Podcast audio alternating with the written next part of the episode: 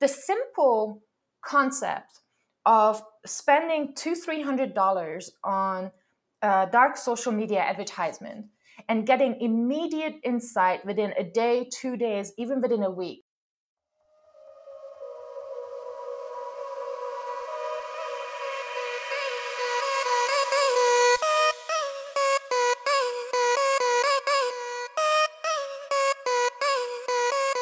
This is Time for Marketing, the marketing podcast that will tell you everything you've missed when you didn't attend the marketing conference.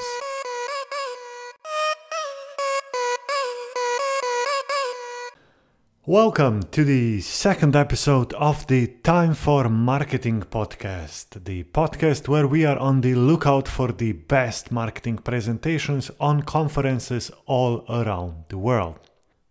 This is episode number two, and we are staying on the US soil with our guests. I'm joined today by Nikki or Nicoleta. Well, I'm virtually joined by Nikki.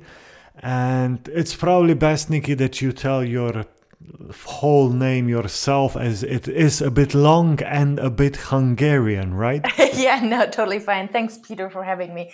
Yeah, the name is Nicoletta Vecchi Herold, but I make it easy for other people by just being called Nikki. I think that um, that helps. Um, for the conversation's sake, I don't like people breaking their tongues either. Nikki is the director of community strategy and social media at Transamerica. Nikki, can you tell us a bit more about what you do there? Yeah, absolutely. So Transamerica is a financial services company here in uh, the USA. And um, our main objective is to help people with their finances. Um, in, in America, you know, um, we don't really have the same uh, financial system that most of the European countries do. And one of the big parts of what we do is help people invest their money, also help them plan for their retirement. So, you know, we've got young people that invest with us, we have elderly people that invest with us. So there's a lot of different products, um, some of them, you know, for today's retirement, uh, sorry, today's savings, and others for retirement in 30, 40 years from now. Um, we also help people with life insurance. So a lot of kind of the the, the financial services that banks don't do, we do as uh, as a company and provide all kinds of services.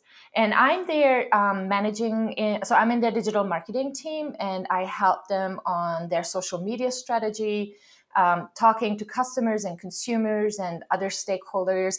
And we also have a public community um, that helps people get educated about how they should deal with their finances and how to stay safe for their future. This podcast is all about finding great speeches at marketing conferences and inviting you to sum up your presentations. We found you because you had a presentation at the Content Marketing Conference and your presentation was a case study of how Transamerica forged a digital and branding transformation. So I would invite you to sum up everything you told there in the next five minutes. Yeah, okay. I'll I'll try to do that. So, I mean it it doesn't hurt to know that, you know, financial services companies in general are usually pretty boring. We don't do all the cool stuff that a lot of like tech companies do or, you know, startup companies do. And uh, couple that with the fact that my company is 116 years old. So for American standards, that's pretty old. Um, so I, joined this company about nearly two years ago now, and it was in the middle of a rebrand. And the reason being is, um, aside from the fact that our kind of customer experience and digital experience has been pretty poor because we never planned for it. Um, we also we were stagnant in our market. Our our industry in general because it's kind of boring. It's also heavily regulated by the government. Um, they don't like to innovate. They don't like to change things. If something works, let's keep it that way, right? But our generations have changed and our society has changed over 30, 40, 50 years, right? And so um, my my team felt that about three four years ago they felt they could do better. They could have a more relevant brand a more interesting brand. And with our websites and digital experiences we could just create a much better profile and for our customers a much better experience out there. So here we have this financial service com- first financial services company that has both business to business stakeholders as well as business to customer stakeholders um, so we had to make sure that everything we do was not just mobile friendly, not just relevant to one of the audiences, but both of the audiences, that we spoke to them in their language and their terms. And you know that is hard right that that is hard even if you just do it for one kind of audience but doing it for multiple audiences it is even worse um, so the the rebrand started about three years ago and i'm happy to say we launched the new brand early 2018 so it was a long path but it was a, a very awesome road to go down and the journey was very interesting. Um, and part of kind of this new brand expression is what falls into my world is the social media side of it. And within social media you know we uh, us as marketers we very quickly think of well cool. I can i can share my story on social media. I can let my customers know what i'm doing or tell them about a promotion or advertise right? And yes we do all of those things as well. But what we often forget as marketers is that social media is also a great feedback loop. It is one of those channels where you know organically we can get feedback from our stakeholders. Um, we can actually pay um, and advertise towards getting more information, getting more feedback. Um, part of that is also that um, we often limit ourselves to innovation and surveying through specific survey tools, for example.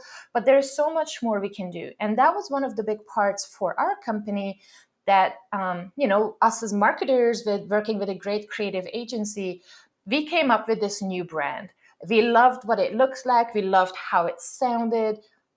But that's just us marketers. It doesn't actually say that our customers will ultimately love it. Will it resonate with them?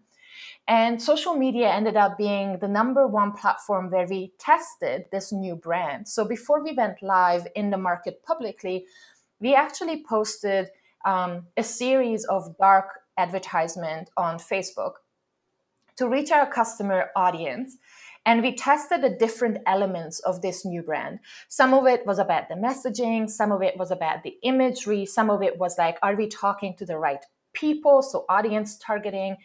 Um, and with very little spend, very little effort, and in a very short amount of time, we got insights that were so straightforward.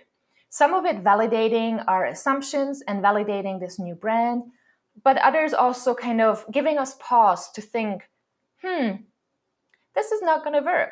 Maybe we need to tweak that or change it or maybe use different imagery.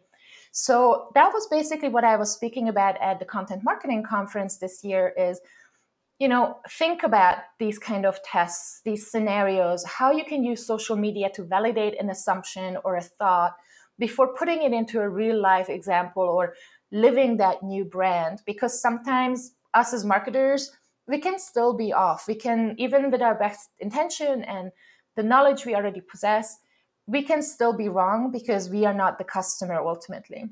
And so, yeah, I just brought to the conference a bunch of different examples from our testing. Some of it was about um, audience testing, some of it was about which channel, which social media channel uh, we should use or should be on. Um, others were about the uh, the topics that rolled up into our new brand. Um, again, some others were what are the triggers that make people emotionally connect to the brand or to the article that we might be promoting. Um, and it was just really well received, um, not just in our study, but also at the conference by people. So, yeah, I mean, I would like to encourage everybody ultimately to do more social media testing. Yeah, this was actually the most important thing that I found interesting from your presentation. How you can test offline things in in the online world first. And you did that as a big brand in an enormous task of the brand transformation. Was there something that surprised you or maybe what was the thing that surprised you the most? Yeah, I mean, I mean, a lot of things surprised us. That was a really cool thing about it. Um, you know, I could I could cherry pick an example, but I, I think it wouldn't give it true justice. But I think, I mean, there were two things. If I if I really have to narrow it down, there are two things I would like to share today. One of them is a, a very generic fact. Okay, the the simple concept of spending two three hundred dollars on uh, dark social media advertisement and getting immediate insight within a day two days even within a week right? Something that's immediately actionable that makes complete sense and it helps you be better has blown my mind. I've never done this kind of brand study testing in social media before and you know we often get caught up in the fact that oh my god surveys are so expensive and it takes forever and it doesn't. It was like we had advertisement in the market every week for something else. We spent two three hundred dollars for every single test run and we got very clear data back. It was infinitely more helpful than running a big campaign and asking thousands and thousands of people. So i think that was one of the big things that surprised me. The other part that really surprised me was actually how quickly it had an impact. So, if I pick like one specific example, um, we tested headlines. So, um, we crafted, we picked a specific asset, say an article or a white paper or something, and we wanted to promote that on social media. Our internal team wrote five different headlines for the social media post. And instead of putting it all on social media. We then put it into like a survey tool, for example. Um, we have several different ones. The one I really love to use is uh, called Toluna Quick Survey. We also use Survey Monkey and some of the other ones. And um, we put it out there uh, into the market and we said people with these specific demographics, right, that are like typical for our customers, we would like to get answers, up to 100 answers from this demographic uh, and every single one of them needs to pick one copy, right? One headline per per asset. And so we did that. It was, I think it turned around within two hours. We picked the winning headline from that survey. And that was the art, that was the headline in the social media post that we put in the market. We did that once. In that first campaign, when we did that, we saw a 200% increase in our click through rate and our cost per click went down significantly. So when you want to talk, and, and I'm, i should you know preface that. So those hundred answers cost us about roughly three hundred dollars um, for the survey. Um, and again, there are cheaper tools and there are free tools. So please don't don't get stuck on on that cost. But just that three hundred dollar investment and one day turnaround time has increased our success two hundred percent that's phenomenal to me. And of course, yes, the money that was saved with the survey was then saved when the advertising was live. Absolutely. Yeah, absolutely. Your return on investment was huge. It has been a while yep. since your rollout. Is there something where you saw that the results of the online test did not really match the offline reality? Um, everything has been pretty much in sync. Um, I, I, don't see any discrepancy between the offline experience and the online experience with our customers and stakeholders. Um, but I, I, do, you know, I, I, do have to say that we obviously, uh, aside from the brand, uh, changing a brand is one thing, but we, we also had a lot of other experiences that we had to change. Our entire website had to be redone. Um, um and um, you know, one of one of my favorite examples is that um, you know being being an old company like we were, it's not just the brand that didn't innovate, but the experiences either. And what I mean by that is, for example, um, some of the B2B side of our business, um, those are intermediary financial professionals, planners, advisors, insurance agents. They come to us to know more about our products that they can then recommend to their customers. And if you think about that, that should be a really good experience, right? It should be a seamless experience. And what happened is we ended up over the years and years and years of changing, we ended up building 32 different portals for these agents and advisors to go to to get their information. And I mean that for me, that you can't let that happen. Like you can't have this brand new uh, digital brand that you are launching to the market and you can't back it up with the experience that these people are supposed to have. So of course that that was huge for us that you know it's one thing to say hey we are new and we have this new brand and we're going to be so much better for you now but then don't provide that same experience when people come to read or engage with us or want to have their questions answered. So we did all that simultaneously as we did the brand relaunch.